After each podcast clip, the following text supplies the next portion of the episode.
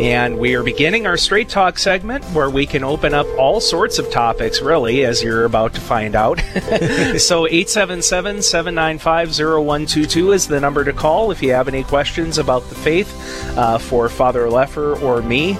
And uh, as a tag team, we can conveniently, outside of the uh, uh, sight of our listeners, decide who's going to launch in first in answering a given question. But uh, it's sort of an inside baseball thing. But yes, the, the U N D N D S U football rivalry is rekindled now that both schools not only are in the Division One F C S bracket, but are going to be in the same conference.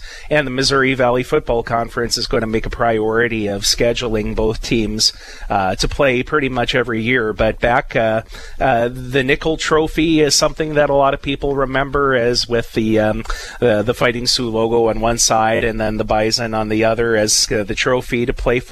One of my enduring memories, I guess, growing up, both schools had these very quaint sort of outdoor stadiums yes. with the paper-thin AstroTurf on top of concrete, yes. and they would play during the end of the year, and usually there had been a snowfall by then. It was quite cold. It was pretty frigid, and I just imagine how painful it must have been for those players when they were being tackled and slammed onto that turf. It was very unforgiving. Now they've got, you know, the field turf and the climate-controlled conditions, you know. These kids don't know what it was like. Right? Literally, I was working, I was at college, I was working retail that time, and all the all the Sioux players were coming into the retail store and buying anything, because the next day was going to be like thirty below wind chill when that particular game was held that day.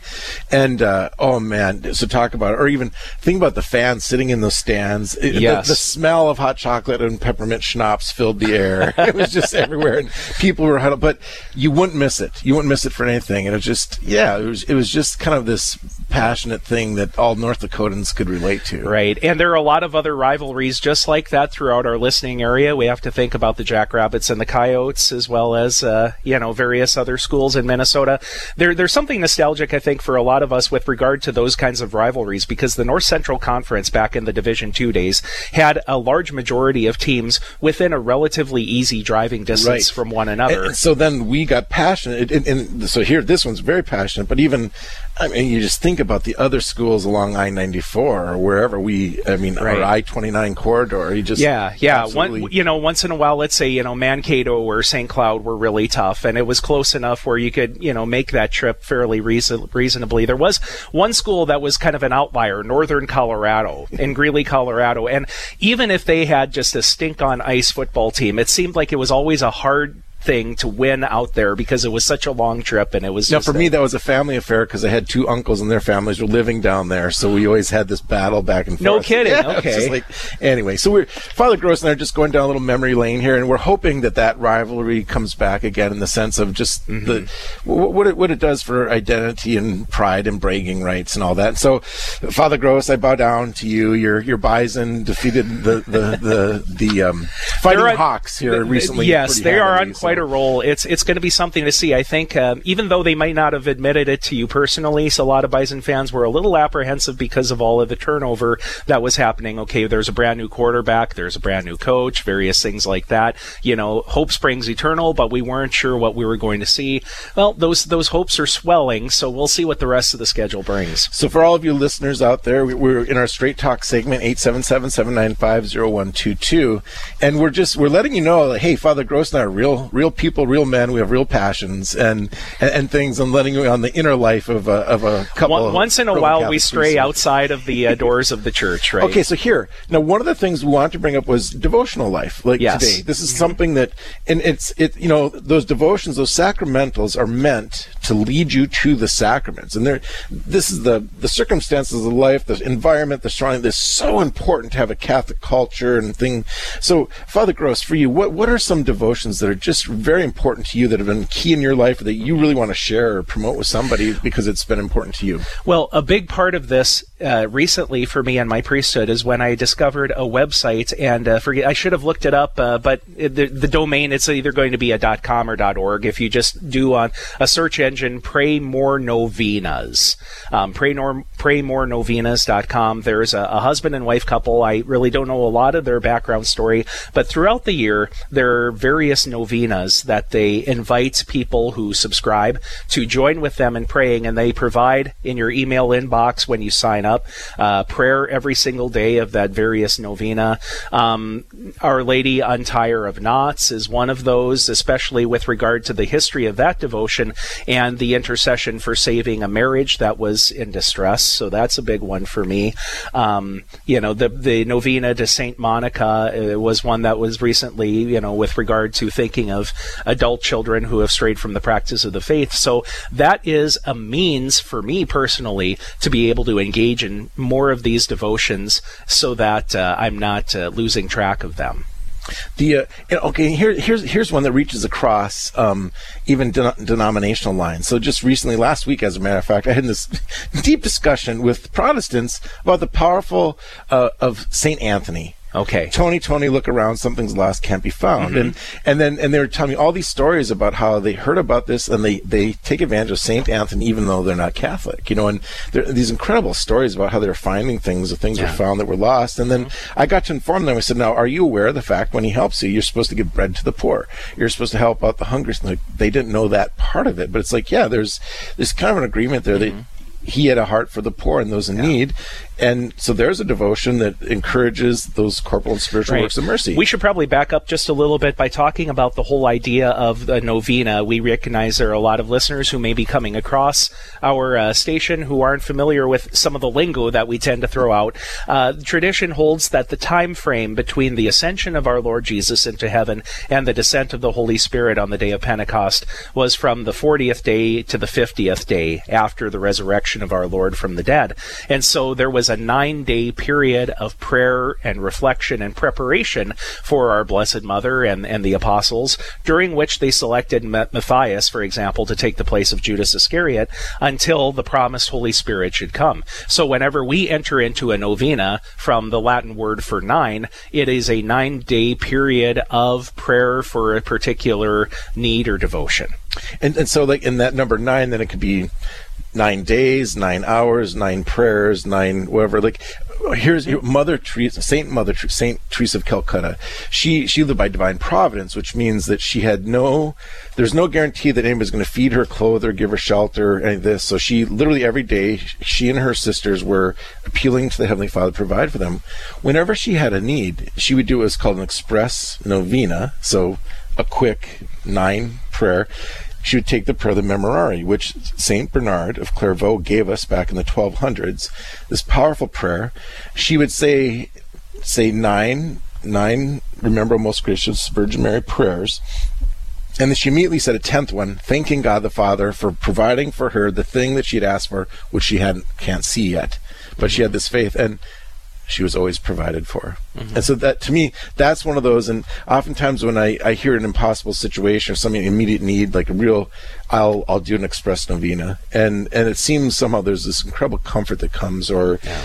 or, or something there that, um. so that's that's one of my tiny little yeah. favorite ones too. Th- think also of the example of Mother Angelica as the E W T N Uh, apostolate was just starting, and how there were many times where she and her fellow sisters said, we know that there's a big bill that needs paying and we have no idea how this is going to happen. So those devotions as well were, were really a part of her witness and her story about how they were relying on divine providence and uh, weren't so conceited as to say, well, you know, it's all about us and, and our talents, but uh, through that humility of prayer, they were relying upon the generosity that others would provide. And again, not to uh, a reminder of the phone call, phone number here, eight seven seven, seven nine five, zero one two two, eight seven seven, seven nine five, zero one two two. Uh, call with your inspiring stories, your questions, comments this morning for Father Gross and myself. You know, not not to give people the idea that somehow this is like Catholic voodoo or superstition, right, or magic. Like a magical thing. Okay, but what I want to emphasize, what these devotions do They establish relationship.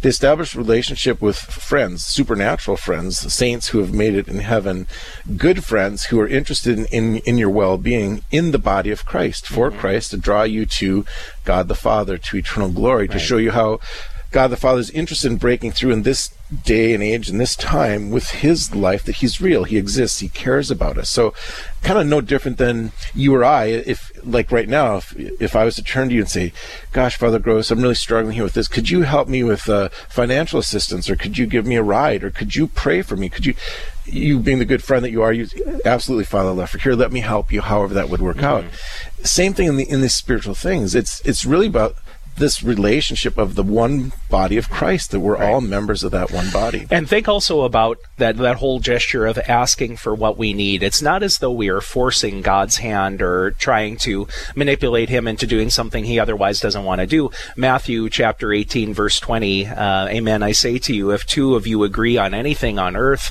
about which you are to pray, it shall be granted to you by my heavenly Father. So time and again in the Gospels, Jesus is saying, you know, you may not know what you're going to receive, but for heaven's sake, please ask, because you have a provident Father who longs to give what you need. Okay, so you have triggered in me just that whole, and this, and we're in Luke's Gospel here, and these different examples of, so when, you know, pray always, or pray, you know, and he always gives that example of, I tell you, when you pray, pray like this this un, this widow with the unjust judge. Right. And I love that, so they translate it as, the judge says, well, I better decide for her favor, or she might do violence to me. But literally it says, she might give me a black eye. And that's I. So I always tell people, you know, when they're getting frustrated, like God's not hearing or not responding, I said, "Well, have you prayed yet to the point where you, you know, to the point where you, God might fear you giving him a black eye? Have you prayed that determined mm-hmm. for for the thing? In other words, it, it it's usually that God's after something in our own hearts at those moments. Like there has to be a breakthrough or something. And yeah. And again, these these little devotional practices or w- w- what have you, they. They do that. They they expand our hearts, you might say, because we're we're inclined sometimes to think that people are as unresponsive, that God may be as unresponsive to us as others may be, whether the corrupt judge in chapter eighteen of Luke, or, you know, other sorts of examples. And Jesus time and again is saying, no, don't transfer that, you know, pessimism onto God. Allow God to speak his words to you. So now to think think like Catholics with the mind of the church and so forth, the calendar, which is always, I, I just, I can never get enough of this. So watch how this all works. So Sunday, we didn't know about this because it was Sunday. It takes precedence, but it was the, the birthday of the Blessed Virgin Mary, right? right? So it was her birthday. We celebrate because December eighth, the Immaculate Conception, mm-hmm. nine months later, September eighth, her birthday. That's that's how we do these things, right?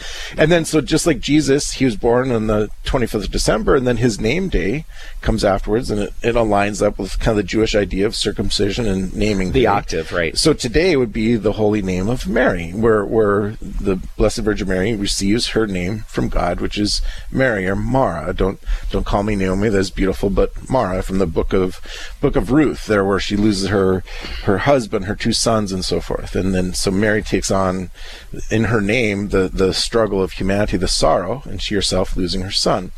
That all happens within the context of the, the octave of Our Lady of Sorrows, mm-hmm. which is going to be Saturday. The reason it's Our Lady of Sorrows on Saturday is the day before. The fourteenth is the Holy Exaltation of the Holy Cross. Mm-hmm. And, and so the sorrow of Christ one day, the sorrow of Mary the next, and then we get between now and then is the seven sorrows of Mary. And so, um, so three days ago it was the it was the prophecy of Simeon: a sword shall pierce your your holy soul. Right.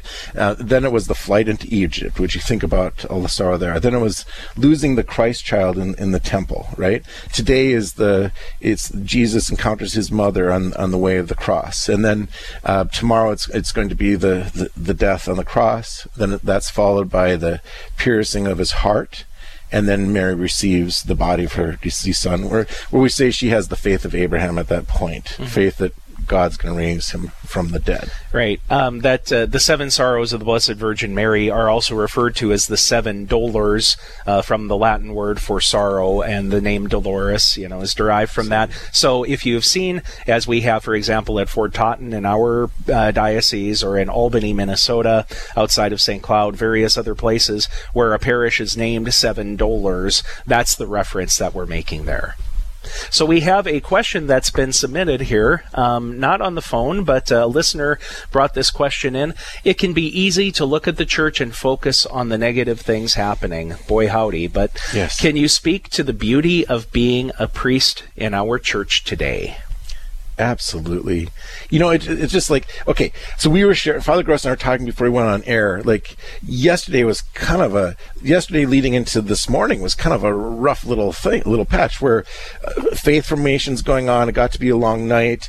Ended up getting a call that I wasn't expecting. It took me till almost one in the morning. I had to sleep fast this morning, get up early, had mass with the folks this morning, drove into the studio who are feeling a little bit tired. It's a gloomy day. There's a lot of things out there that, reasons, and even heaviness in the church right now that would, you can feel that pressure coming down and saying, oh, just just give in, give in to the negativity, give in to the darkness. And yet there I was this morning with, I, I looked, I couldn't believe it, that six a.m. here these people are at mass. I just couldn't, I, I was just, and they were tired too. And, and the gospel was proclaimed about the love of God the Father for us. And this impossible gospel, it was demanding, it was demanding, love your enemies, you know, love. And, and then this, This moment of grace just breaks through. This light shines in and say, Father Leffer, you can't do this. This is impossible. But Jesus Christ, the Son of God, can do it, and he can do it in you if you give him permission. I'm asking you, give this good news to my children, right? And and so that good news goes out. And we, we all received a little a little drop, a little drip. And then I and I just had this vision at Mass this morning of each one of us being a font of the Holy Spirit pouring out, being a light in the darkness or the salt of the earth in our little tiny, little tiny ways as we went, like those glowing embers of the field, right, that go go out. Well, Father Gross, who who else had that privilege this morning, you know, to, to be a priest and go there when we're all tired, exhausted, or kind of grumpy on a gray day, and yet the light of Christ breaking through because my life gives me the privilege to offer the sacrifice of the Mass for the people, to hear their confessions in the midst of that. And how can you not just want to do backflips for joy mm-hmm. to be the God's instrument in those moments? Yep, to be a conduit to so many uh, holy things. And it's not about um, the way the world of business might look at it and say, well, you know, what are the, the results, you know, the, the, the numbers of people or various things like that. But our um, investment of ourselves and, and, and allowing the Lord to take that and bless it. And I'll give another great example. Okay, I'm going to pick on one of my faith formation uh, kids, Lily. She she's just such an inspiration. But so last night we did this family event where we, to kick off the year, we did Chronicles of Narnia. We we got the theater in town and everybody came. It was a great event. And and I'd seen the Chronicles of um, The Lion, the Witch, and the Wardrobe, you know, probably a hundred times. I don't know, it's a great show. But there in that context, there it was Lily who started the grace. She turns to me and she says, oh, he betrayed betrayed him just like Jesus three times. There, there's Saint Peter. Just, oh, that's Peter, as in like Saint Peter. There's the women at the tomb, just like, there's the river, like baptism. There's the women at the at the at the tomb, just like Mary Magdalene. And she here's this high school student making all these connections with the gospel in this the secular event.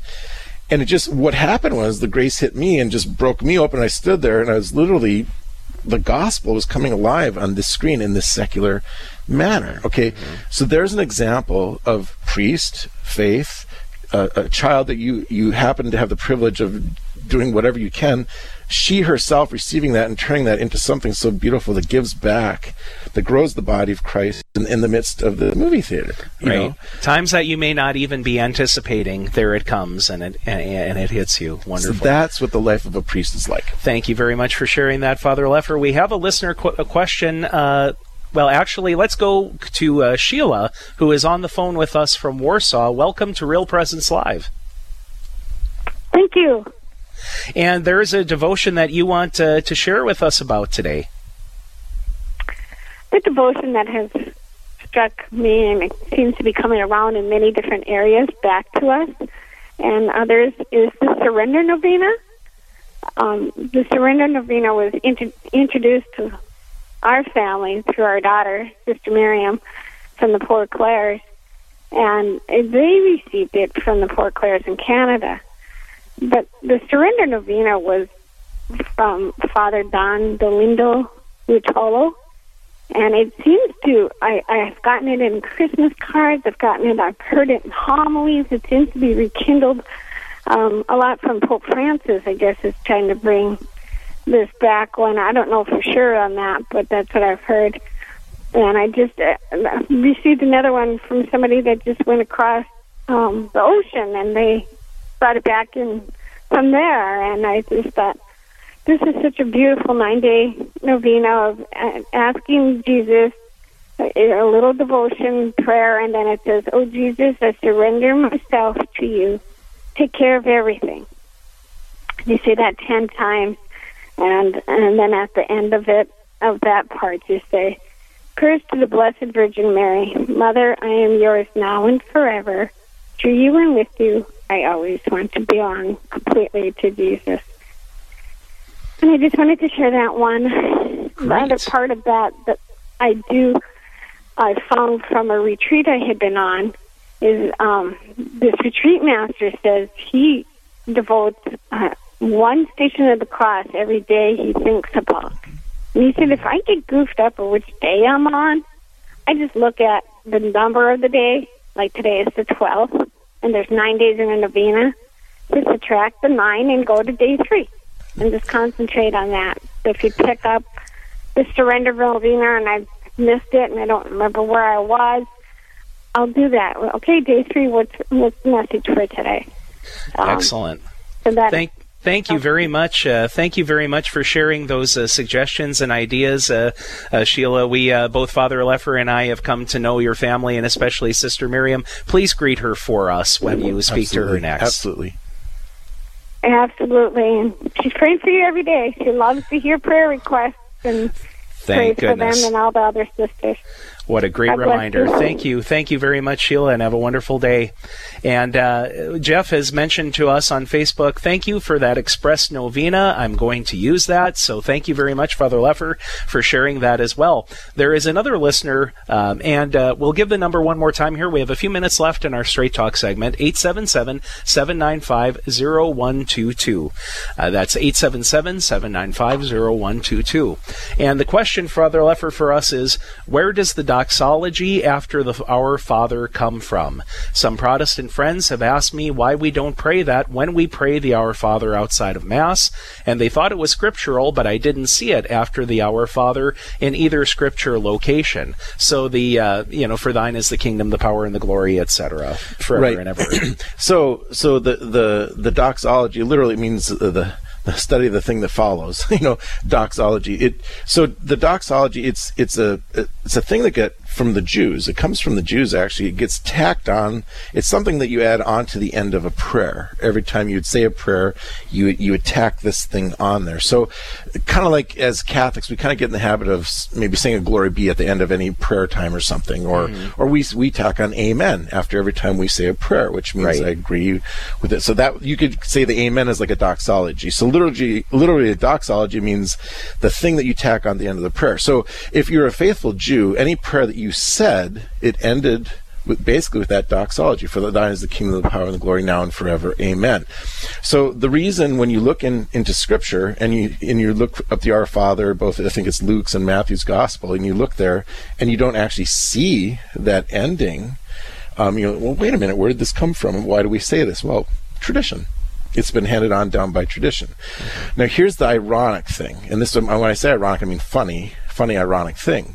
So after the the, the Protestant uh, Reformation, there there was this tension between Catholics and Protestants, and we did different things to kind of, you know, prove that I'm Catholic or I'm Protestant. Distinctions. Distinctions, like one is the, having a corpus on the cross or not. That was a mm-hmm. kind of a distinction that happened. One of those things that happened was the, the Catholic, so the Protestants got in the habit of re- reciting the doxology whenever they would speak the Our Father, as a, as kind of a signal that, you know, they're Protestant, not Catholic. Mm-hmm. The Catholics, on the other hand, got in the habit of saying the Our Father and not saying the doxology, as a distinction that they're Catholic and not Protestant. Now, why I say that's ironic or funny, um, Protestants generally identify themselves as being very scripture-based and scripture-only, and yet they're doing the traditional thing. And yeah. we as Catholics, who sometimes are pretty ignorant, we're of the scripture, literalists. We're the literalists, and, and, yeah. and we're the ones who are who, who are doing the scriptural thing and not the. So it's kind of funny how that gets played out. Mm-hmm. And so then when you're doing ecumenical things or just with your friends who are Catholic and Protestant mixed, there's always this kind of awkward little right. pause. And, or, and how many, over our twenty years of priesthood, how many funerals or weddings have we been a part of, officiated at, where at the end we hear the diverse congregation, there are a few verses, a few voices that say, for thine... and then okay, they well, cut themselves okay, off. Then here's know? a great. So, so I have this ecumenical Bible study Wednesday mornings, and there's always we take turns at the, you know, who's going to pray today, and then it's always if it's a Catholic, you know, you feel that pressure. Um, do I make the sign of the cross or not? And because if the, the Protestant's not going to, do, do is that an insult to them? And I always find people want you to be authentic to your own faith tradition. Just like at the end, maybe we end with an Our Father. When the when the Protestants pray, then I say the doxology with them, and, and when I do, I, I generally end it without it, and they, they generally respect that. So it's it's kind of getting used to one another, our, our faith traditions that mm-hmm. we're, we're used you to. You know, and, interestingly, I'm thinking of an uncle of mine who's a staunch Lutheran who said that uh, in his uh, in his church, the, the pastor recently has gotten to making the sign of the cross at the beginning and the end of, you know, their worship services, and he's sort of jokingly saying, he's turning us into Catholics. What's going on well, you know, there? Here's another thing, because I, I have a lot of friends who are Protestant ministers, and, and I've noticed a number of my Lutheran Protestant minister friends, they're starting to bring the corpus back on the cross in their in their worship space. They're starting to bring incense back. They're starting to do these things. I it, anyway, I find that fascinating or interesting, yeah. and and they're very at, at home with it. And they're like, well, yeah, this is part of our Christian tradition. I'm like, you're right, it is. Right, and and, and the radicality of what happened in the, uh, you know, the Radical Reformation, where there was just a stripping of so many things that interact with the senses. I think a lot of people nowadays are saying, yeah, that that's really not serving us well. Right. Yeah, it, it's just that barrenness. In because, the I mean, let's be honest, across, in, in our human secularism across the world, it isn't, it isn't just the Catholic Church, but a lot of mainline Protestant churches, a, a, attendance, numbers, everything is going down, and at the heart of it is an identity issue. You know, we these things, the devotionals we're talking about, or these kind of things, they give us our identity. And if we and if yeah. we wash those things away, we end up not knowing who we are. We, there's no distinction. So, well, then, mm-hmm. well, why be Catholic? Why right. go to worship? Why... No. Well, when it comes to ardent environment in Catholic churches, there's much more in vogue nowadays as restoration with regard to what's being done, you know, in the walls and the ceiling and all the rest of it, rather than renovation. Because I think for a lot of modern people, the word renovation strikes our ears as you're removing and streamlining and things like that. Whether whereas restoration is an attempt to, uh, you know, to to reintroduce certain aspects of beauty of the space that hadn't been there recently. And, and you're making me think of this, it was the resourcement movement, after resourcement, like go, going back to the sources, going back to the original and the church fathers, and so and bringing bringing all that back alive into into our faith and understanding, like, where did all these things come from? What were they about? And right. the, the question earlier about, what do you love about being Catholic priest? What I love is discovering all these things. You, you can't come to an end of it. The, the, the deeper you dig, the more beautiful it gets. You know, and mm-hmm. every single thing that's in our faith, if you say, well, why? And you start searching, you discover this plethora of meaning and understanding. It's usually a little thing that goes to something bigger, greater, or grander. Right. You know, you've got the, the, the Spanish art masters or the Dutch or, you know, various other things like that. And these are distinct expressions, you might say, technically speaking, but they are all part of the one, under the one umbrella. The German-Russian iron wrought crosses in the cemeteries. That our is most per- our most distinctive art form. And it's gorgeous, form. It's beautiful, and stands the test of time. Absolutely. Yeah, and something that uh, is not just contrived, you know, for its own sake, but it is an expression of, you know, that, that deep faith welling in, welling up from within the hearts of people that goes back to many, many generations. Yeah.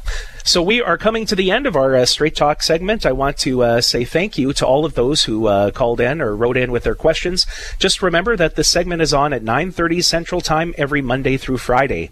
And, uh, you know, so let's continue to think about some of those uh, devotions that we can enter into. And it doesn't just happen automatically, right, Father? We need to have a deliberate um, uh, kind of a process, you might say, in order to in order to determine what am I going to subtract, what things are extraneous or not necessary in my routine that I can put this in in its place, rather than to have them all just kind of pushed out in the perimeter. You know, once again, Father Gross, you and I have demonstrated beyond a shadow of a doubt we can go from the mundane to the profound in three microseconds. We are extremely talented at this.